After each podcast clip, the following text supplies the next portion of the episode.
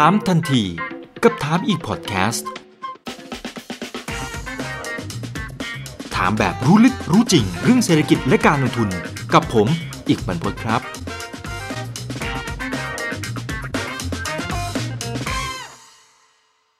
ในช่วงตั้งแต่กลางวันของวันนี้เนี่ยก็มีประเด็นที่ใหญ่มากๆนะครับ เมื่อทางด้านของ ประเทศสมาชิกในกลุ่มของอาเซียนเนี่ยเขาก็มีการเซ็นสัญญาเป็นที่เรียบร้อยแล้วนะครับแล้วก็ถือว่าเป็นเขตการค้าเสรีที่ใหญ่ที่สุดในโลกนะฮะไม่ว่าจะเป็นในมุมของตัวเลข GDP อะไรที่มีการรวมการการค้าการขายกันก็คงจะมีความตื่นเต้น หรือแม้กระทั่งในมุมของจำนวนประชากรด้วยนะครับเพราะฉะนั้นพอมีประเด็นนี้ขึ้นมาเนี่ย คนแรกที่ผมนึกถึงเลยก็คืออาจารย์ปิติศรีแสงนามนี่แหละครับเพราะว่าท่านก็เกาะติดเรื่องนี้มาโดยตลอด ท่านก็จะให้ข้อคิดดีๆนะครับแล้วก็เดี๋ยวจะพาไปเจาะลึกด้วยว่าบรรดาผู้ประกอบการควรต้องมีการปรับตัวกันอย่างไร สวัสดีอาจารย์นะครับ ขอบคุณมากนะครับ ที่ให้เกียรติกับทางรายการสวัสดีครับคุณดีครับ สวัสดีครับ ทีนี้ผมเท่าที่ผมไปพูดคุยกับไม่ว่าจะเป็นนักวิชาการนักวิเคราะห์จากทางฝั่งอเมริกานะฮะอาจารย์ปิติดูเหมือนว่าเขาค่อนข้างจะตื่นเต้นกับไอ้สิ่งที่มันเกิดขึ้นในวันนี้ คือจริงๆ แล้วมันเป็นดีลที่คุยกันมานานมากแล้วเป็นเกือบเกือบสิบปีแล้ว นี่เดี๋ยวว่าวันนี้ที่มันมีการเซ็นสัญญาอะไรกันเนี่ย ทุกคนมันดูแบบเฮ้ยมันตื่นเต้นไปหมดเลยทำไมทำไมเขาต้องตื่นเต้นขนาดนี้ครับอาจารย์ มันมันมีมันมีนัยสำคัญยังไงค่อนข้างจะช้านะครับ ที่จะตื่นเต้นไป เพราะว่าจริง ๆ แล้วเนี่ยข้อตกลงอาเซบมันได้สรุปไปตั้งแต่ปี 2019แล้วนะครับคือเวลาเราทำเรื่องของการเจรจาข้อตกลงการค้าเสรีเนี่ยนะครับ มันต้องมีเริ่มต้นจากการศึกษาก่อนใช่ไหมครับ ศึกษาเสร็จก็จัดทำกรอบเจรจา จากกรอบเจรจาเสร็จก็ไปเจรจาถูกต้องไหมครับ แล้วพอเจรจากันรู้เรื่องหมดทุกข้อบทเนี่ยก็จะมีการสรุป ซึ่งไอการสรุปเนี่ยจริง ๆ ประเทศไทยเราเองนี่แหละนะครับตลอดปี 2019 ที่เราเป็นประธานอาเซียนเนี่ยเราก็ผลักดันจนในที่สุดสรุปได้ เมื่อเดือนพฤศจิกายนปีที่แล้วนะครับเพราะฉะนั้นหลังจากพฤศจิกายนปีที่แล้วที่ 15 ประเทศเห็นชอบนะครับกับไอ้ข้อสรุปแล้วมันไม่มีการเปลี่ยนแปลงในสาระสำคัญละ ที่เหลือก็จะต้องเป็นกระบวนการที่เรียกว่า text clubbing นะครับเราสรุปข้อตกลงได้แล้วนะครับในกลุ่ม 15 ประเทศของเราเนี่ยได้ตั้งแต่ปี 2019 ที่ประเทศไทยเราเป็นประธานอาเซียนนะครับแล้วก็ตลอดปีที่ผ่านมาเนี่ยนะครับก็คือเอ่อ2020 เนี่ยมันก็เป็นการกระบวนการที่เขาเรียกว่า legal text clubbing นะครับคือไปเอาข้อกฎหมายมาจับ เพราะมันข้อตกลงระหว่างประเทศถูกต้องไหมครับ มันก็ต้องมีการขัดเกลาข้อความให้มันเป็นมาตรฐานนะครับ ก็ใช้เวลาจนถึงสักช่วงกลางปีนะครับ แล้วพอถึงสักช่วงกลางปีเนี่ย ก็ต่อจากนั้นก็ต้องมีการ make decision อีกนะครับว่าเอ๊ะแล้วในที่สุดเนี่ยกระบวนการที่จะลงนามเนี่ยมันจะลงนามยังไง เพราะว่าการประชุมของรัฐมนตรีมันเกิดขึ้นไม่ได้ เนื่องจากโควิด -19 ถูกไหมครับ เพราะฉะนั้นเพราะนั้นก็เลยคิดว่าโอเค อย่างนั้นก็ลงนามไปพร้อมกับการประชุมสุดยอดผู้นำอาเซียนนะครับแล้วก็เป็นการลงนามแบบออนไลน์นะครับแล้วก็เลยเกิดเหตุการณ์วันนี้ขึ้นนะครับ จริง ๆ แล้วผมคิดว่าประเด็นที่ทุกคนลุ้นกันมากที่สุดของอาเซียนจริงๆเนี่ยก็คือตกลงอินเดียเข้าร่วมหรือไม่เข้าร่วมนะครับ เพราะถ้าเกิดว่าอินเดียเข้าร่วมด้วยเนี่ยนะครับ อันนี้จะถือว่าเป็นข้อตกลงที่ที่ครบครันจริง ๆนะครับจากที่เราบอกว่ามันจะมีมูลค่าประมาณหนึ่งในสามของ GDP ของโลกนะครับ มันจะกลายเป็นประมาณครึ่งหนึ่งของ GDP ของโลกนะครับแต่ถ้าเกิดว่าเราพูดถึง เพราะว่าอินเดียเนี่ยถ้าไปดู GDP purchasing power parity เนี่ยเป็นเศรษฐกิจอันดับสามของโลกนะครับ ถ้าไปดู GDP ที่เป็น nominal เนี่ยก็อันดับหกอันดับเจ็ดของโลกนะครับเอ่อ แต่พอไม่มีอินเดียเนี่ยก็ก็ก้อนใหญ่ตรงนี้ก็หายไปนะครับ ในขณะเดียวกันถ้าดูมิติประชากร ถ้ารวมอินเดียด้วยเนี่ยก็จะอยู่ที่ประมาณสักครึ่งหนึ่งของประชากรโลกนะครับ แต่ถ้าไม่มีอินเดียเนี่ยก็อยู่ที่ประมาณสักเอ่อหนึ่งในสามของประชากรโลกนะครับ ทีนี้เนี่ยถ้าอินเดียร่วมด้วยก็จะยิ่งตื่นเต้นมากๆเลย เพราะว่าอินเดียเนี่ยเป็นประเทศที่ค่อนข้างที่จะ conservative มากนะครับในเรื่องของการเจรจาการค้าระหว่างประเทศ เพราะฉะนั้นการเจรจาการค้าระหว่างประเทศที่มันครอบคลุมมาก ๆ ในหลากหลายมิติเนี่ยนะครับ ไม่ใช่แค่อาเซียนเท่านั้นหรอกที่มีอาเซียนเป็นข้อตกลงแรก อินเดียก็เช่นเดียวกันนะครับ นอกจากเป็นข้อตกลงที่ครอบคลุมแล้วเนี่ย มันเขาใช้คำว่า high standard นะครับ ก็คือมีคุณภาพสูงนะครับ ปรับเปลี่ยนในเรื่องของมิติต่างๆ ที่ไม่ใช่พูดถึงกันแต่เฉพาะเรื่องของการลดภาษีต่อไปแล้วนะครับ แต่มันยังพูดถึงมิติอื่นๆด้วย ซึ่งตรงนี้ถือเป็นจุดเด่นมากๆของอาเซียนครับ ครับครับ เอ๊แต่ผมเข้าใจว่าอินเดียเขายังไม่เข้าใช่ไหมอาจารย์ ยังครับจนจนในที่สุดแล้วนี่คือจริงๆปลายปีที่แล้วตอนเดือนพฤศจิกายนที่มีการประชุมที่ประเทศไทยเนี่ยก่อนที่จะมีการประชุมนี่ทุกอย่างก็มาดีหมดแล้วนะฮะในระดับ high level ในระดับที่เป็นตัวที่เป็น senior official เนี่ยคุยกันมาดูเหมือนกับทุกอย่างจะปลอดโปร่งอินเดียอาจจะเข้าร่วมได้นะครับ แต่ว่าพอถึงนาทีสุดท้ายเนี่ยมันเกิดเหตุการณ์ทางการเมืองขึ้นมาในอินเดียนะครับ ก็คือมีกลุ่มผู้เรียกร้องนะครับ โดยเฉพาะกลุ่ม เกษตรกรที่เขาถูกปลุกม็อบเข้ามานะครับ เพราะฉะนั้นเขาก็เลยพอนเรนทราโมดี แล้วก็รัฐมนตรีทางด้านเศรษฐกิจของอินเดียมาประเทศไทยเนี่ยสถานการณ์ความไม่สงบตรงนั้นน่ะทำให้ในนาทีสุดท้ายอินเดียก็ไม่สามารถที่จะร่วมสรุปข้อตกลง RCEP ได้นะครับ แต่ว่าอาเซียนแล้วก็อีก 5 ประเทศนะครับ นั่นก็คือจีน ญี่ปุ่น เกาหลี ออสเตรเลีย นิวซีแลนด์เนี่ยก็เปิดโอกาสตลอดนะครับ ว่าถ้าสมมุติว่าอินเดีย you clear ได้เรียบร้อยนะ ระหว่างทางตรงนี้ยูกระโดดเข้ามา ร่วมสรุปร่วมลงนามได้ตลอดนะครับ แต่ว่าจนกระทั่งถึงในที่สุดที่จะมีการลงนามแล้วเนี่ยก็อินเดียก็ยังไม่ได้พร้อมขนาดนั้นนะครับ แต่ว่าอาเซียนเองก็ยังเปิดทางเอาไว้นะครับ ในฐานะที่เราเริ่มต้นมาด้วยกันตั้งแต่ปี 2012-2013 นะครับ เพราะฉะนั้นถ้าเกิดว่าอินเดียอยากจะกลับเข้าสู่การเจรจา อยากจะเข้ามามีส่วนร่วมในอาเซียนเมื่อไหร่เนี่ยก็สามารถทำได้ทันทีนะครับ เพราะฉะนั้นถ้าเราไปดูกระบวนการเมื่อกี้ร้อยฟังไปแล้วว่า มันมีกระบวนการยังไงนะครับ กระบวนการหลังจากสรุปในไปที่แล้วที่ประเทศไทยเราเป็นประธานนะครับ ช่วงเวลาที่ผ่านมานะครับ จนถึงเนี่ยครับพฤศจิกายน 2020 ก็เป็นการขัดเกลาข้อความทางกฎหมาย แล้วก็ลงนามได้ หลังจากนี้มันจะมีผลบังคับใช้ก็ต่อเมื่ออะไรนะครับ ก็ต่อเมื่อสมาชิกอาเซียน 6 จาก 10 ประเทศ ให้สัตยาบันนะครับสมาชิกที่เป็นคู่เจรจาของอาเซียนก็คือ 5 ประเทศ จีน ญี่ปุ่น เกาหลี ออสเตรเลีย นิวซีแลนด์ ถ้า 3 จาก 5 ให้สัตยาบัน RCEP ก็จะมีผลบังคับใช้ทันทีนะครับ เพราะว่าจำนวนเกินกึ่งหนึ่งทั้งของอาเซียนเอง แล้วก็ของนอกอาเซียนที่ต้องแยกเป็นแบบนี้นะครับ ไม่ได้เอากึ่งหนึ่งของทั้ง 15 ประเทศ เพราะว่าหลักการในการเจรจาของอาเซียนเนี่ยเรามีหลักการที่เรียกว่า ASEAN centralityหรือว่าให้อาเซียนเป็นแกนกลาง อาเซียนเป็นกำลังหลักในการขับเคลื่อน เพราะฉะนั้นเวลาจะทำอะไรก็ตาม ต้องให้อาเซียนเนี่ยมีมติที่เป็นมติที่ไปในทิศทางเดียวกันของอาเซียนก่อน แล้วถึงจะไปคุยกับประเทศคู่เจรจา เพราะนั้นเวลาบังคับใช้ก็เช่นเดียวกัน ต้องให้อาเซียนข้างมากเนี่ยนะครับ ให้สัตยาบันก่อน แล้วก็รออีกข้างมากของคู่เจรจา ให้สัตยาบันถึงจะมีผลบังคับใช้ เพราะฉะนั้นกระบวนการของภาครัฐนะครับ นาทีนี้เนี่ยกระทรวงพาณิชย์เองก็ต้องเอาข้อตกลงเนี่ยนะครับที่สรุปแล้วลงนามแล้วกลับมาที่คอรมอนะครับแล้วคณะรัฐมนตรีก็ต้องยื่นให้กับรัฐสภา ให้รัฐสภาได้อภิปรายได้แสดงความคิดเห็นนะครับ แล้วก็ถ้าเกิดทุกอย่างโอเคหมด ก็จะนำไปสู่การให้สัตยาบัน แล้วของประเทศไทยก็จะเป็นหนึ่งในกลุ่มอาเซียนที่ให้สัตยาบันนะครับ ซึ่งด้านสำหรับภาครัฐนะครับสำหรับภาคเอกชนนะครับคุณผู้ฟังคุณผู้ชมที่ดูอยู่เนี่ยสิ่งที่ต้องทำวันนี้เลยนะครับ ก็คือเข้าไปที่เว็บไซต์ของกรมเจรจาการค้าระหว่างประเทศนะครับ ไปเอาตัวบทนะครับ ตอนนี้เนี่ยกรมเจรจาการค้าระหว่างประเทศนี่ถือเป็นข้อตกลงที่แบบทันสมัยมาก แล้วกรมเองก็ โชว์ในเรื่องของความโปร่งใสอย่างยิ่งนะครับ โดยการที่เอาข้อเอาข้อเอาข้อบทนะครับ ทั้ง 20 ข้อบทตัวข้อตกลงทั้ง 400 กว่าหน้าเนี่ยเออจริงๆไม่ต้องกลัวนะฮะ 400 กว่าหน้าฟังดูเยอะ แต่จริงๆประมาณสักร้อยกว่าหน้าเนี่ยมันเป็นตารางนะครับ เพราะมันต้องเป็นตารางลดภาษีถูกต้องไหมครับเอ่อแต่ว่าตัวเนื้อที่แล้วมันต้องมีเรื่องคำจำกัดความเรื่องโน่นนี่นั่นนะครับ ก็สามารถที่จะอ่านได้ไม่ยากนัก โดยเฉพาะถ้าเทียบกับข้อตกลงอื่น อย่างเช่น CPTPP นี่เจ็ดพันกว่าหน้านะฮะ โอ้โหร้อยกว่าหน้านี่เรื่องเล็กมากนะครับ และที่สำคัญกว่านั้น กรมไม่ได้เอาขึ้นเฉพาะข้อตกลงที่เป็นภาษาอังกฤษด้วย กรมเอาข้อตกลงภาษาไทยขึ้นให้ด้วย เพราะฉะนั้น เพราะฉะนั้นเนี่ยก็อ่านง่ายนะครับ สมมุติใครไม่มีเวลาจริงอ่านแบบข้อสรุปก็ได้นะครับ กรมก็เอาข้อสรุปขึ้นให้ด้วย ข้อสรุปในแค่เก้าหน้านะครับ มีทั้งภาษาอังกฤษแล้วก็ภาษาไทยนะครับ เพราะฉะนั้นผู้ประกอบการสำหรับตัวพวกเราเองที่จะเข้าสู่เขตการค้าเสรีที่ใหญ่ที่สุดในโลกเนี่ย เราต้องมีความรู้ครับ แล้วเมื่อกี้ผมส่งลิงก์ให้คุณอีกละเดี๋ยวเชื่อว่าคุณอีกคงจะไปแปะในใน Facebook หรือในอะไรก็ตามที่เราเผยแพร่รายการถามทันทีครั้งหนึ่งครับ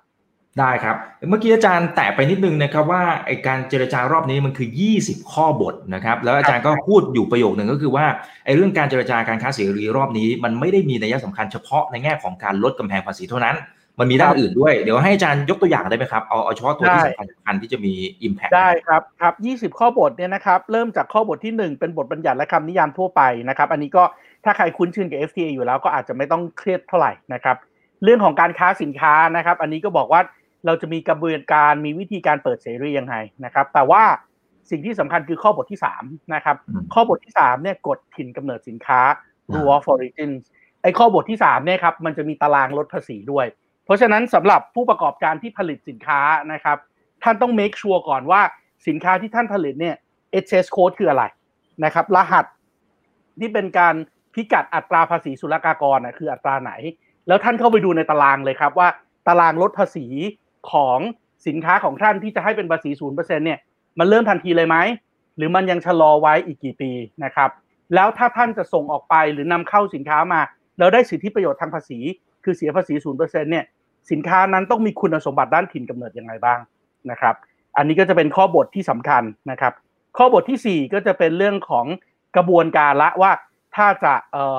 ส่งออกนำเข้าแล้วให้ได้สิทธิประโยชน์เนี่ยไอ้ custom procedure ครับพิธีการศุลกากรต้องทำยังไงนะครับอาเซเองให้สิ่งอำนวยความสะดวกทางการค้า ที่จะทำให้เรื่องพวกนี้มันง่ายขึ้นยังไงบ้างนะครับ ข้อบทที่5นะครับเป็นมาตรฐานนะครับในเรื่องของสุขอนามัยแล้วก็สุขอนามัยพืช ราะนั้นถ้าสินค้าของท่านส่งไป แล้วมันมีมาตรฐานอย่างเช่นพืชเนี่ยจะต้องไม่มีวัชพืช ไม่มีแมลง ไม่มีสารตกค้างนะครับ สินค้าที่ส่งออกนำเข้ากัน จะต้องไม่มีผลกระทบต่อคนต่อสัตว์ อย่างเงี้ยอยู่ในข้อบทนี้นะครับ มีเรื่องของมาตรฐานทางด้านเทคนิคนะครับกระบวนการตรวจสอบและรับรองนะครับ standard แล้วก็ conformity นะครับตรงนี้ก็แน่นอนเราเปิดเสรี สินค้าราคาถูกเราเปิดให้เข้า แต่สินค้าคุณภาพดี เรายังต้องการเอาไว้ถูกต้องไหมครับเออสินค้าคุณภาพไม่ดีแล้วจะเข้ามาแล้วทำให้เกิดผลเสียเนี่ยเราต้องกันเอาไว้นะครับ มาตรการเอ่อข้อบทที่ 7 นะครับ การเยียวยาทางการค้า หรือว่า trade remedies trade remedies เนี่ยก็อย่างเช่นถ้าสมมติคู่ค้าของเรา dumpสินค้าเข้ามาอย่างเงี้ย เราจะสามารถออก anti dumping ยังไงบ้าง ถ้าคู่ค้าของเรามันเกิดให้เงินอุดหนุน แล้วทำให้ราคาสินค้าไม่ถูกความเป็นจริง เราจะใส่ counter vailing ยังไงได้บ้างนะครับ เรื่องนี้เป็นต้น กลุ่มพวกนี้นะครับตั้งแต่ข้อบทที่ 2 ถึงข้อบทที่ 7 เป็นเรื่องการค้าสินค้านะครับ ข้อบทที่ 8 ข้อบทที่9นะครับจะเป็นเรื่องของการค้าบริการ แล้วเรื่องของการค้าบริการในอาเซเนี่ยมีความน่าสนใจมาก เพราะว่ามันจะมีเรื่องของการเปิดเสรีในหลาย ๆ ภาคที่ประเทศในอาเซียนเอง ประเทศในอาเซียนเอง อาจจะไม่เคยเปิดมาก่อน นั่นก็คือบริการทางด้านการเงิน บริการโทรคมนาคม บริการวิชาชีพ ซึ่งมันจะต้องควบคู่กับข้อบทที่ 9 นั่นก็คือพูดถึงเรื่องของการอนุญาตให้บุคคลธรรมดาเนี่ยสามารถเคลื่อนย้ายระหว่างกันเพื่อไปทำงาน หรือว่าเคลื่อนย้ายชั่วคราวได้นะครับตรงนี้ก็จะเป็นเรื่องของบริการนะครับข้อบทที่ 10นะครับเรื่องของการลงทุน เวลาเราพูดถึงการเปิดเสรีการลงทุนเนี่ยอย่างแรกสุด มันต้อง identify ก่อนว่าการลงทุนแบบไหนที่เราจะเปิดเสรีนะครับ หลังจากนั้นเราจะส่งเสริมการลงทุนนั้นยังไงนะครับ หลังจากนั้นพูดถึงจากส่งเสริมแล้วก็ต้องพูดถึงอำนวยความสะดวก ให้การลงทุนนั้นมันเกิดขึ้น แล้วก็ข้อสุดท้ายมันต้องมีเรื่องของการคุ้มครองการลงทุนด้วยนะครับ ซึ่งไอ้เรื่องคุ้มครองการลงทุนนี่ก็ถือว่าเป็นมาตรฐานใหม่ๆ ที่อาเซียนเองอาเซียนเองหลาย ๆ ประเทศก็ยังไม่เคยมีนะครับ เรื่องของความร่วมมือทางด้านวิชาการนะครับ อันนี้เป็นข้อบท 11 ข้อบทที่ 12 นะครับ อันนี้จะให้แต้มต่อกับ SME เพราะว่าผู้ประกอบการในอาเซียนเองเนี่ยเกือบเกือบ90%เป็นผู้ประกอบการ SME นะครับ ผู้ประกอบการในประเทศไทยเราเองก็เป็น SME ส่วนใหญ่ เพราะนั้นเราจะให้แต้มต่อ SME ในการเข้าถึงแหล่งทุนเข้าถึงตลาด เข้าถึงความช่วยเหลือ ให้แต้มต่ออยังไงบ้างนะครับ ข้อบทที่ 13 อันนี้ก็สำคัญนะครับ ข้อบทที่ 13เนี่ยเป็นเรื่องของทรัพย์สินทางปัญญาไอ้ตัวทรัพย์สินทางปัญญาเนี่ยหลาย ๆ ข้อตกลงในอดีตไม่เคยแตะนะครับ ตอนนี้เราจำเป็นแล้วแหละ เพราะว่าในอนาคตเนี่ยการค้าขายสินค้า การค้าขายบริการเนี่ยมันไม่ได้แข่งกันที่แค่เฉพาะต้นทุนละ แต่มันพูดถึงเรื่องของการคุ้มครองทรัพย์สินทางปัญญาด้วยนะครับ ข้อบทที่ 14 ก็เป็นอีกข้อบทหนึ่งที่ทันสมัยมากๆนะครับ แล้วก็ในหลาย ๆ ข้อตกลงของอาเซียนเองไม่เคยมีมาก่อนนะครับ นั่นก็คือเรื่องของ e-commerce พาณิชย์อิเล็กทรอนิกส์นะครับ เช่นเดียวกับข้อบทที่ 15 นะครับ การแข่งขันทางการค้านะครับ ข้อบทที่ 16 ก็เช่นเดียวกันนะครับ government procurement การจัดซื้อจัดจ้างนะครับ ตรงนี้เนี่ยก็ถือว่าเป็นเรื่องที่เป็นเรื่องใหม่นะครับ ส่วนข้อบทที่ 17 18 19 นะครับ แล้วก็ 20 เนี่ย ก็จะเป็นเรื่องของแอดมินละนะครับ อย่างเช่นข้อบทที่ 17 เนี่ย พูดถึงเรื่องของ institutional provision นะครับ ก็พูดถึงสถาบันโครงสร้างการทำงานการบังคับใช้นะครับ แล้วก็ถ้าเกิดมันมีพูดถึงการบังคับใช้ ข้อที่ 18 ก็ต้องพูดถึงการยกเว้นด้วยนะครับ ว่าในสถานการณ์ไหนบ้างล่ะถึงจะยกเว้นการบังคับใช้ได้นะครับ แล้วก็ข้อ 19 ข้อบทที่ 19 ถ้าสมาชิกทะเลาะกันมีปัญหา มีข้อพิพาทจะสามารถระงับข้อพิพาทยังไงนะครับ แล้วก็ข้อบทสุดท้ายนะครับก็คือ ข้อบทที่ 20 บทบัญญัติสุดท้ายเนี่ยก็จะต้องพูดถึงกระบวนการว่าอะจะมีผลบังคับใช้ยังไง ถ้าจะเปิดสมาชิกเพิ่มจะเป็นยังไง ถ้าสมาชิกเดิมอยากจะออกจากข้อตกลงจะเป็นยังไงนะครับ อันนี้ก็เป็นข้อตกลงทั้ง 20 ข้อตกลงนะครับ ซึ่งประโยชน์ที่สุดของทั้ง 20 ข้อตกลงคืออะไรหนึ่งนอกจากมันจะพูดถึงการเดินไปข้างหน้าทำให้มาตรฐานของอาเซียนสูงขึ้นแล้ว อีกประการหนึ่งก็คือในความเป็นจริงอะ อาเซียนจีน อาเซียนเกาหลี อาเซียนญี่ปุ่น อาเซียนออสเตรเลียนิวซีแลนด์มันมี FTA อยู่แล้ว เพียงแต่ว่า FTA ของแต่ละคนนะครับ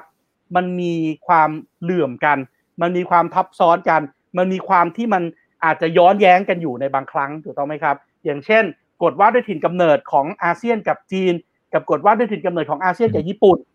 ของบางอย่างเราผลิตออกมาเราบอกโอเค สามารถใช้หลักการนี้ เพื่อบอกว่าเราเป็น ผลผลิตอาเซียน แล้วส่งไปญี่ปุ่นได้ แต่กับจีนอาจจะไปไม่ได้ถูกต้องไหมครับ แต่เที่ยวนี้เนี่ยเราทำให้กฎพวกนี้มัน concordance กันทำให้กฎพวกนี้มันส่งมันเขาเรียกอะไรล่ะบูรณาการเข้าด้วยกัน แล้วก็ให้แต้มต่อกับอาเซียนด้วย เพราะฉะนั้นสินค้าบางอย่างอย่างเช่น น้ำผลไม้อย่างเงี้ยนะครับ เราอาจจะเอาสตรอเบอรี่เอาพีชเอาน้ำผลไม้ที่เป็นผลไม้เมืองหนาวนะครับ มาจากจีน แต่เอามาแปลรูปในประเทศไทยปั๊บได้ถิ่นกำเนิดทันที ส่งไปทั่วทั้ง 16 ประเทศได้ โดยที่เป็นมาตรฐานที่มันสอดคล้องกัน โดยที่เป็นมาตรการที่มันสอดคล้องกัน เหล่านี้ครับจะทำให้ผู้ประกอบการไทยเราเองเนี่ยมีโอกาสเข้าถึงตลาดที่ใหญ่ขึ้น และในขณะเดียวกันผู้อีกอันหนึงนะครับ เวลาเราพูดถึง FTA เราไม่ได้พูดถึงโดยเฉพาะทางด้านคนขาย เราพูดถึงทางด้านคนซื้อด้วยนะครับ คนซื้อเนี่ยก็จะสามารถที่จะ นำเข้าสินค้าคุณภาพดีราคาถูกได้มากยิ่งขึ้น เพราะฉะนั้นครับคุณอีกเองผมเองลูกเมียของพวกเราเพื่อนๆของพวกเรา เที่ยวนี้ก็จะสามารถเข้าถึงสินค้าและบริการที่คุณภาพดีราคาถูกจากต่างประเทศได้มากยิ่งขึ้น เพราะฉะนั้นพวกเราก็น่าจะ happy มากขึ้นครับ มันฟังดูแล้วก็ก็น่าจะดีนะอาจารย์ แล้วก็ตลาดก็ใหญ่ขึ้น demand อะไรก็น่าจะดีขึ้นภาพรวมนะครับ การค้าการขายก็คงจะดีขึ้น หรือการยกย้ายเม็ดเงินการลงทุนก็คงจะเกิดขึ้น แต่ประเทศไทยดูเหมือนจะ ก่อนอันนี้ก็ลังเลเรื่องนี้นานพอสมควรเหมือนกันคุยกันเจรจากันกี่รอบก็ไม่รู้ อินเดียอย่างที่เราคุยตั้งแต่ตอนต้นเขาสุดท้ายเขาก็ไม่เข้านะแสดงว่ามันต้องมีประเด็นอะไรบางอย่างที่ที่อาจจะเป็นจุดเปราะบางที่อาจจะเป็นข้อเสียบางประการที่ต้องคิด แล้วก็เป็นเรื่องละเอียดอ่อนมากๆ ผมผมผมคิดว่าจริง ๆ แล้วเนี่ยนะครับอาเซเนี่ยถือว่าเป็นข้อตกลงซึ่งคอม p r o m i s e มากๆนะครับคำดีๆนะครับคอม p r o m i s e นะครับเอ่อคอม p r o m i s e ในแง่ที่ว่า อย่าอย่าหัวเราะสิฮะเดี๋ยวผมไปๆต่อสะดุ้งนิดประมาณสักครึ่งหนึ่งโอเคครับอาจารย์ต่อครับใช่แต่มันมันคอม p r o m i s e จริง ๆ เพราะว่าอะไร เพราะว่ามันมีข้อตกลงทางการค้า อย่างเช่น ข้อตกลงการค้าที่บางประเทศในอาเซียนทำกับสหรัฐอาณาจักร ข้อตกลงทางการค้าที่บางประเทศในอาเซียนทำกับสหภาพยุโรป หรือข้อตกลงอีกอันที่ชอบถูกเอามาจับเปรียบเทียบด้วยก็คือ CPTPP นะครับเอ่อข้อตกลงพวกนั้นน่ะ เวลาเขาพูดถึงการบังคับใช้เนี่ยเขาเน้นมาตรฐานสูงที่สุดนะครับ แล้วก็ถ้าสมมติประเทศไหนยังทำไม่ได้ เขาใช้วิธีการบอกว่าเลื่อนเวลาให้อีกสิบปีอีกสิบห้าปี คุณก็ทำให้ได้ แต่ในกรณีของอาเซเองเนี่ยเวลาเจรจาเราบอกเลยครับว่า ถ้าเรื่องนี้สมมติทุกประเทศหลาย ๆ ประเทศยังไม่แฮปปี้งั้นเราอย่าเพิ่งบอกว่าจะบังคับใช้ เราบอกว่าจะมีความร่วมมือในเรื่องนี้ จะมีความร่วมมือในเรื่องนี้ แล้วเดี๋ยวค่อยให้ทั้ง 15 ประเทศ แล้วถ้าเกิดมีอินเดียด้วย จะเป็นประเทศที่ 16 เรามาคุยกัน เรามาเตรียมความพร้อมไปด้วยกัน แล้วพร้อมเมื่อไหร่ค่อยอัปเกรดจากความร่วมมือนั้นให้กลายเป็นข้อบทที่มาบังคับใช้ เพราะฉะนั้นอย่างนี้ยครับมันคอม p r o m i s e มากกว่า แล้วเอาเข้าจริงๆเนี่ยกระบวนการเจรจาในประเทศไทยไม่เคยมีปัญหานะครับ เพราะว่าประเทศไทยเราเองนี่แหละที่เป็นคนเร่งซะจนในที่สุดเนี่ยปีที่เราเป็นประธานอาเซียนเนี่ยประชุมทุกเดือนนะฮะ Senior Official Meeting เนี่ย จากเดิมประชุมแบบสองสาเดือนครั้งหนึ่งเราบอกให้ประชุมทุกเดือน อธิบดีเนี่ยเจอกันทุกเดือนนะครับ แล้วก็ระดับรัฐมนตรีเมื่อก่อนประชุมกันปีละครั้ง สมัยไทยเป็นเจ้าภาพหรอกประชุมกันสี่ครั้งห้าครั้งเลย เพื่อดันมันให้ได้นะครับ แล้วเวลากระบวนการเจรจาเนี่ยในประเทศไทยมันไม่สะดุดเลยเพราะอะไร เพราะว่าก่อนที่ทีมเจรจาของกรมเจรจาการค้าระหว่างประเทศ จะเดินทางไปเจรจาเนี่ยเราเอาทุกภาคส่วนเลยครับ ภาคเอกชน ภาครัฐ แล้วก็ประชาสังคม มาบรีฟกันก่อน ว่าเนี่ยรอบนี้นะ ที่จะไปเจรจา เราเจรจาเรื่องอย่างนี้หนึ่งสองสามสี่ห้าเอกชนว่ายังไง NGO ว่ายังไง ภาครัฐอื่นๆว่ายังไง แล้วไปเจรจา เจรจาเสร็จปั๊บได้อะไรยังไงกลับมา กลับมาถึงเราเรียกเอกชน เราเรียกกรมอื่นๆ เราเรียกภาคประชาสังคมมาดีบลิฟอีกรอบหนึ่งว่าไปเจรจามาได้แบบนี้ไม่ได้แบบนี้ เพราะฉะนั้นไอ้ที่ไม่ได้รอบหน้าจะทำยังไง ดังนั้นตลอดช่วงเวลาการเจรจาเนี่ยข้อตกลงนี้สำหรับประเทศไทยเลย ไม่มีความขัดแย้ง ไม่มีประเด็นนะครับ แต่ในกรณีของอินเดียเนี่ยปัญหามันเกิดขึ้น ปัญหาอย่างหนึ่งของอินเดียก็คือเอ่อการเมือง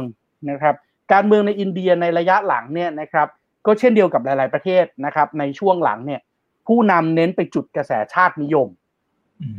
เนี่ยก็ไหมฮะอย่างเช่นในเกาหลีอย่างเงี้ย ประธานาธิบดีมุนแจอินก็มี manifesto ก่อนจะขึ้นมาเป็นมีประกาศเป้าหมายไว้ว่า ก่อนจะขึ้นมาเป็นประธานาธิบดีฉันจะทำโน่นนี่นั่นหนึ่งสองสามสี่ห้าปรากฏทำไม่ได้เลย พอทำไม่ได้ก็ปลุกกระแสชาตินิยมนะครับ แต่ในกรณีของเกาหลี นอกจากปลุกกระแสชาตินิยมแล้วเผอิญไอ้เรื่องหนึ่งที่มันทำได้ คือบอกว่าเกาหลีจะสร้างพันธมิตรทางการค้าใหม่ในอาเซียนและอินเดียไอ้ New Southern Policy ของเขาอะเขาบอกว่าเป้าหมายของเขาคืออาเซียนและอินเดีย ดังนั้นเรื่อง RCEP ในเกาหลี ถึงแม้จะมีเรื่องของชาตินิยม เขาอาจจะไม่ถูกกับญี่ปุ่น เขาอาจจะไม่ถูกกับจีน แต่ในเมื่ออีกเป้าหมายหนึ่งบอกฉันต้องผูกมิตรกับอาเซียนกับอินเดีย RCEP ก็เลยไปได้และหลายประเทศในโลกในระยะหลังเนี่ยนะครับ ดึงเอาเรื่องของชาตินิยมแบบที่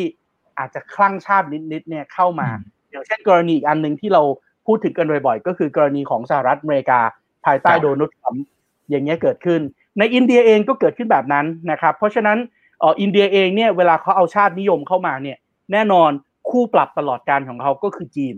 แล้วในสายตาของคนอินเดียเองเนี่ยเขาก็มองว่าการที่สินค้าคุณภาพดีมีมาตรฐานในราคาที่ถูกของจีนจะเข้ามาเนี่ยมันอาจจะทำให้เกิดผลกระทบกับผู้ประกอบการรายย่อย ที่เป็นอย่างนั้นเป็นเพราะอะไร ที่เป็นอย่างนั้นเองก็เป็นเพราะว่าไอ้ผู้ประกอบการรายย่อย แล้วก็ภาคการผลิตในอินเดียเนี่ยตลอดช่วงเวลาที่ผ่านมา เขาไม่เคยปรับตัวไงฮะมันก็เลยค่อนข้างที่จะมีปัญหา ในขณะที่ประเทศอื่นๆเนี่ย ผู้ประกอบการเขาค่อนข้างที่จะคุ้นชินกับระเบียบการค้า เขาต้องการที่จะเข้าสู่ global value chain เพราะนั้นเขารับมาตรฐานต่างประเทศ เขารับมาตรฐานนานาชาติ เขาทำทุกวิธีทางเพื่อให้ได้แต้มต่อทางการค้า แต่ในอินเดียสถานการณ์ตรงกันข้าม ในอินเดียเนี่ยเขามองว่าตลาดในประเทศชั้นใหญ่อยู่แล้ว มีประชากรพันสามร้อยกว่าล้านคน เพราะฉะนั้นฉันจะผลิตแบบยังไงก็ได้ ยังไงฉันก็ขายคนพันสามร้อยล้านคนได้ แล้วเขาก็คิดแบบนี้มาตลอดนะครับ แล้วยิ่งพอมีนโยบายแบบชาตินิยมจ๋าๆเข้ามาเนี่ย เขาก็ยิ่งคิดแบบนี้มากยิ่งขึ้น เพราะฉะนั้นพอจะต้องปรับตัว พอจะต้องเปลี่ยนแปลง พอจะต้องปรับตัวให้เข้ากับมาตรฐานโลกเพื่อโอกาสที่มากขึ้น เขาก็รู้สึกโอกาสที่ได้กับต้นทุนที่เพิ่มฉันไม่ออเลยกว่า ต้นทุนที่เพิ่ม ฉันขอขายแบบนี้ฉันก็โอเคละถูกต้องไหมครับ ก็เลยทำให้ประเด็นของอินเดียเนี่ยกลายเป็นประเด็นที่ทำให้อินเดียไม่สามารถที่จะเข้าสู่ การสรุปข้อตกลงได้ตั้งแต่ปีที่แล้วครับครับครับชัดเจนมากครับอาจารย์คุณฉัดชัย บอกว่าช่วยเปรียบเทียบ CPTPP หน่อย ถ้าไทยไม่เข้าร่วมมันจะเป็นอะไรไหมหรือไทยเข้าได้ทั้งสองอันหรือเปล่าเออคือจริงๆอะสำหรับอาเซเนี่ยเป็นสิ่งที่เรามีข้อสรุปแล้วลงนามไปแล้วกำลังจะมีผลบังคับใช้ ส่วนข้อแตกต่างของ CPTPP คือเรากำลังจะเข้าไปเจรจา หลังจากที่เขามีการบังคับใช้ไปแล้วนะครับ เพราะฉะนั้นเราไม่ได้เริ่มต้นตั้งแต่เดวันนะครับ เราเข้าไปเนี่ยเราก็ต้องมีศิลปะในการเจรจานิดหนึ่งนะครับ แต่ถามว่าจำเป็นต้องเข้า CPTPP ไหมคำตอบจำเป็นต้องเข้า CPTPP ครับเพราะอะไรเพราะว่าจริงๆแล้วเนี่ยนะครับใน CPTPP เนี่ยณปัจจุบันมันเป็นข้อตกลงทางการค้าข้อตกลงเดียวนะครับ ที่เชื่อมสองห่วงโซ่ประทานเข้าด้วยกัน คือในอดีตเนี่ยเเราเรารู้มาตลอดแล้วแหละว่า การเข้าสู่ global value chain global นะ ไม่ใช่ regional นะห่วงโซ่มูลค่าระดับโลกเนี่ย มันมีงานวิจัยของ World Bank งานวิจัยของหลากหลายนักเศรษฐศาสตร์เลย บอกว่าการเข้าเป็นส่วนหนึ่งของ global value chain เนี่ยจะทำให้เกิดการจ้างงาน จะทำให้เกิดการขยายตัวทางเศรษฐกิจ ซึ่งไอ้สองอย่างเนี้ยเราต้องการมากที่สุดในช่วงวิกฤตแบบนี้ถูกต้องไหมครับ และการที่จะเข้าสู่ global value chain ได้เนี่ยเราต้องการแต้มต่อทางการค้า เพราะฉะนั้นเราก็ต้องมี FTA เราก็ต้องมีข้อตกลงทางการค้านะครับ เพียงแต่ว่า ในช่วง 4 ปีที่ผ่านมาเนี่ย global value chain มันถูกภาวะที่เรียกว่า the great decoupling ก็คือมันแยกห่วงโซ่ออกไป โดยสงครามการค้านี่แหละทำให้เป็นสงทำให้เป็นห่วงโซ่ประธานหนึ่งห่วงในทวีปอเมริกา อีกหนึ่งห่วงในทวีปเอเชีย และสองห่วงนี้มีข้อตกลงเดียวเท่านั้นที่เชื่อมโยงระหว่างกันได้ นั่นคือ CPTPP เพราะฉะนั้นถ้าเราไม่เข้า CPTPP ไม่เข้าไปเจรจานะครับ ถ้าเจรจาเราไม่ได้อย่างที่เราคิด เราก็ไม่เจรจาต่อก็ได้ แต่ถ้าเกิดเจรจาเราได้อย่างที่เราคิดเราไปต่อ เราก็จะสามารถมีข้อตกลงทางการค้าที่เชื่อมสองห่วงโซ่นี้ได้ สร้างแต้มต่อให้กับผู้ประกอบการเราได้ เหมือนกับที่หลาย ๆ ประเทศเขามี แต่ตอนนี้เราไม่มีอันนี้อยู่ ประเด็นที่2นะครับนอกจากมันเป็นข้อตกลงที่เชื่อม2ห่วงโซ่ประทานแล้ว CPTPP เนี่ยเป็นข้อตกลงที่มาตรฐานสูง และเราเห็นแหละว่านอกจาก CPTPP ยังมีข้อตกลงการค้ากับตลาดใหญ่อันหนึ่งคือสหภาพยุโรป ยังมีข้อตกลงทางการค้ากับจุดกระจายสินค้าสำคัญอีกแห่งหนึ่งของโลก คือ United Kingdom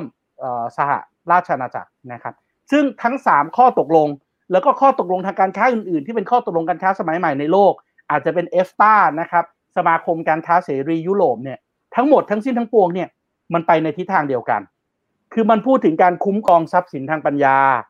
มันพูดถึงการคุ้มครองพันธุ์พืช มันพูดถึงการคุ้มครองแรงงาน สวัสดิภาพแรงงาน มันพูดถึงการสร้างความโปร่งใส ปราบโกง มันพูดถึงผลกระทบทางสิ่งแวดล้อม เพราะฉะนั้นถ้าคุณปฏิเสธ CPTPP ก็เท่ากับคุณปฏิเสธข้อตกลงการค้าที่เหลือทั้งหมด แล้วว่าคุณปฏิเสธข้อตกลงการค้าที่เหลือทั้งหมด เพราะว่ามันเจรจาเรื่องเดียวกันน่ะ แล้วคุณจะมีแต้มต่อให้กับผู้ประกอบการได้ยังไงอะแล้วคุณจะแข่งกับประเทศเพื่อนบ้านที่เขามีแต้มต่อพวกนี้ได้ยังไงนะครับ ตรงนี้ผมถึงบอกว่าจริง ๆ แล้วอย่าง CPTPP เนี่ยสิ่งที่ต้องทำก็คือไม่ได้กระโดดเข้าร่วมนะครับ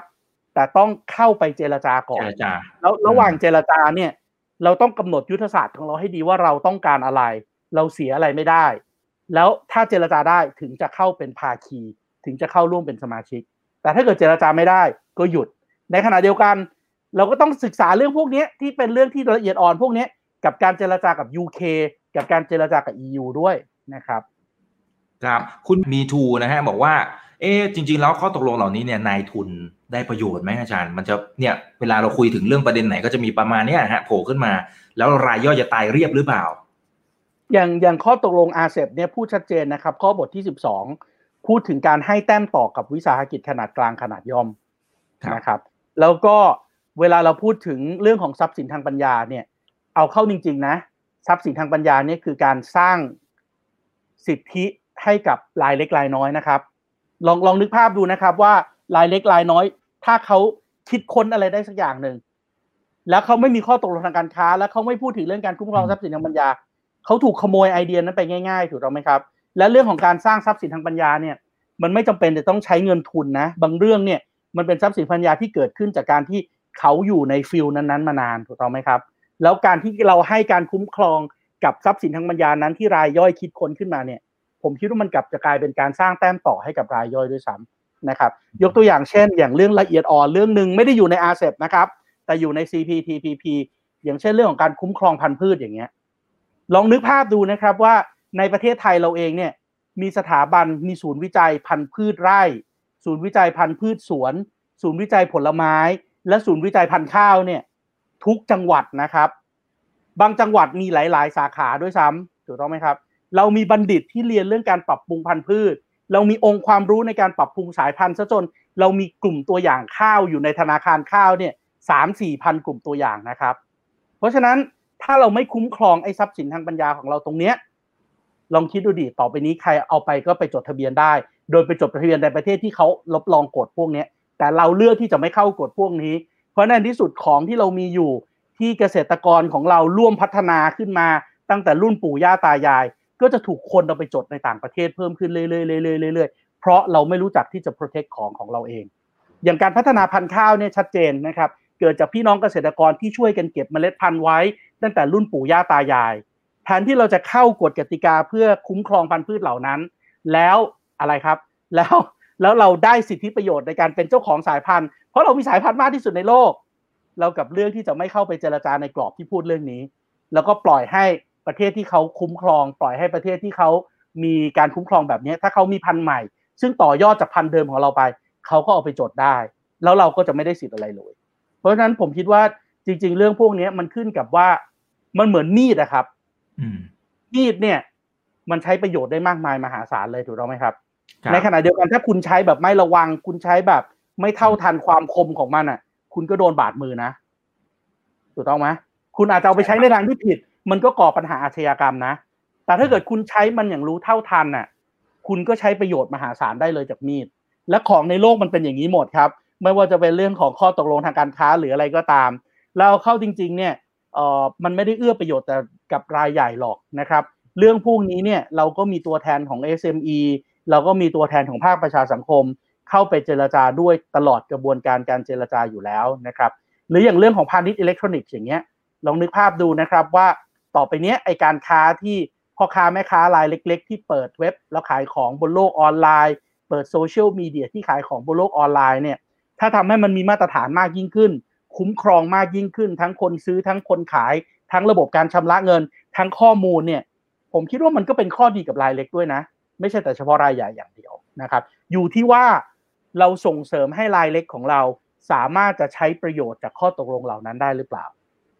ซึ่งซึ่งเอาเข้าจริง ๆ เนี่ยนะครับอาลองนึกดูนะครับอาเซบเนี่ย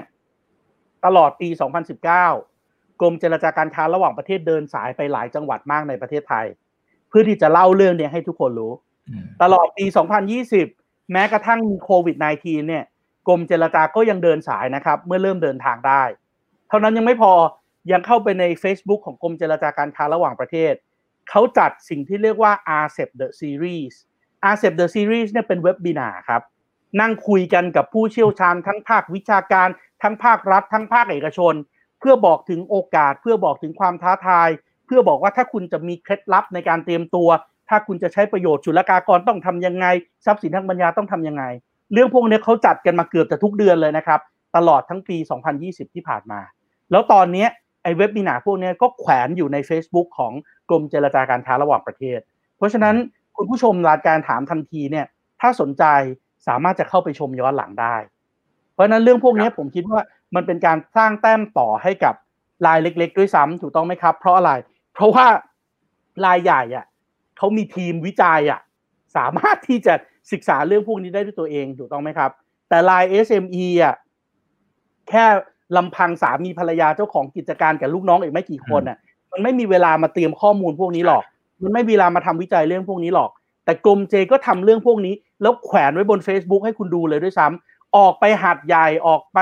ขอนแก่นออกไปหลาย ๆ จังหวัด ผมเองก็มีโอกาสได้ออกไปด้วยนะครับ ผมก็เลยรู้ว่าเออ จริง ๆ แล้วเนี่ยเรามีตัวแทนจากสภาเกษตรกร เรามีตัวแทนจาก SME เรามีตัวแทนจากวิสาหกิจขนาดย่อมนะครับ เราเคยเจอกลุ่มที่เขาผลิต เย็บปักถักร้อยครับไหมพรมอย่างเงี้ยลายเล็ก ๆ เลยอยู่ที่จังหวัดเลย ก็เดินทางมาร่วมงานกับเรา แล้วเขาก็มองเห็นประโยชน์มองเห็นว่าเออในอนาคตเขาจะมีโอกาสทำอะไรยังไง ผมคิดว่าเรื่องพวกนี้มันอยู่ที่แน่นอนภาครัฐของเราพยายามที่จะทำให้ง่ายที่สุดละทำเว็บบีนาเข้าถึงได้ใน Facebook มันก็อยู่ที่ตัวท่านเราด้วยล่ะในฐานะ SME เนี่ยผมเข้าใจทำงานมันเหนื่อยทำงานมันเครียด โดยเฉพาะในช่วงที่มันเกิดวิกฤตแบบนี้ แต่เพื่อที่จะเอาชนะวิกฤตเนี่ย บางทีเราก็ต้องการแต้มต่อ บางทีเราก็ต้องการตลาดใหม่ บางทีเราก็ต้องเปลี่ยนสิ่งแวดล้อม การเข้าสู่อาเซบแล้วเตรียมความรู้เหล่านี้แล้วความรู้พวกนี้ฟรีนะครับ อยู่บนโลกออนไลน์ ดูรายการถามทันทีเนี่ยก็ฟรีนะครับอยู่บนโลกออนไลน์ เพราะฉะนั้นผมคิดว่าคราวนี้มันจะทำให้ SME ของเราได้ประโยชน์จากข้อตกลงพวกนี้แหละ ในขณะที่รายใหญ่ ผมไม่แน่ใจด้วยซ้ำว่าเขามานั่งดูพวกนี้หรือเปล่า อันนี้ทำเพื่อรายเล็กจริง ๆ ถูกต้องไหมครับ ครับแต่อยู่ที่ว่าเราจะปรับตัวอย่างไรและปรับตัวได้เร็วแค่ไหนด้วยนะครับ มีคำถามที่เกี่ยวข้องกับพวก CPTPP อะไรต่างๆ หลายแง่มุมเดี๋ยวผมขอเก็บเอาไว้รอบหน้านะครับ แล้วหลายท่านก็ทักทายเข้ามานะครับ แล้วก็อยากจะขอย้ำ Facebook ของอาจารย์อีกทีหนึ่งถ้าอยากจะไป Follow ไปติดตามบทคงบทความต่างๆ ซึ่งอาจารย์ก็เขียนเยอะมากเนี่ยนะครับ มีช่องทางไหนบ้างครับอาจารย์ ครับก็จริงๆแล้วส่วนใหญ่ก็ผมแปะอยู่ใน Facebook นะครับ Facebook ก็ชื่อผมเลยนะครับ อาจจะเหมือนกับที่ขึ้นอยู่บนหน้าจอนี่แหละครับปิติสีแสงนามนะครับ P I T I นะครับแล้วก็เว้นวรรคสีแสงนาม S R I S A N G N A M นะครับก็ผมคิดว่า follow ทาง Facebook เนี่ยก็ข้อมูลอัปเดตสุดละนะครับเออจริง ๆ มีไลน์กลุ่มด้วยนะครับ แต่ว่าไลน์กลุ่มเนี่ยส่วนใหญ่ผมจะให้กับเออเวลาผมไปบรรยายตามที่ต่างๆ เหมือนผมไปบรรยายกับคุณอีกอย่างเงี้ยในในเอกสารที่เป็นเอกสารบรรยายผมอะ่ะผมก็จะมี QR code ให้ แล้วเวลามีอะไรที่เร็วๆ ผมก็จะโยนเข้าไลน์กลุ่มนะครับ เดี๋ยวยังไงผมอาจจะเอาผมอาจจะเอา QR code นั้นส่งให้คุณอีกอีกทีหนึ่งได้ครับแล้วเดี๋ยวได้คุณเลอียกครับก็ช่วยเผยแพร่อีกทีหนึ่งก็ได้ครับ แล้วก็แอดเข้ามาในไลน์กลุ่มไลน์กลุ่มชื่อปิติอาเซียนครับครับผมได้ครับครับเดี๋ยวครั้งหน้าจะเป็นเรื่องไหนยังไง แล้วเดี๋ยวผมจะเชิญอาจารย์เข้ามาร่วมพูดคุยกันด้วยเนี่ยนะครับอ่าเดี๋ยวเราติดตามชมกันนะ โอเค วันนี้สวัสดีนะครับ ครับ สวัสดีครับคุณครับ อย่าลืมนะครับว่าเริ่มต้นวันนี้ดีที่สุด ขอให้ทุกท่านโชคดี และขอให้มีเสรีภาพในการใช้ชีวิต ผมอีกบรรพตครับ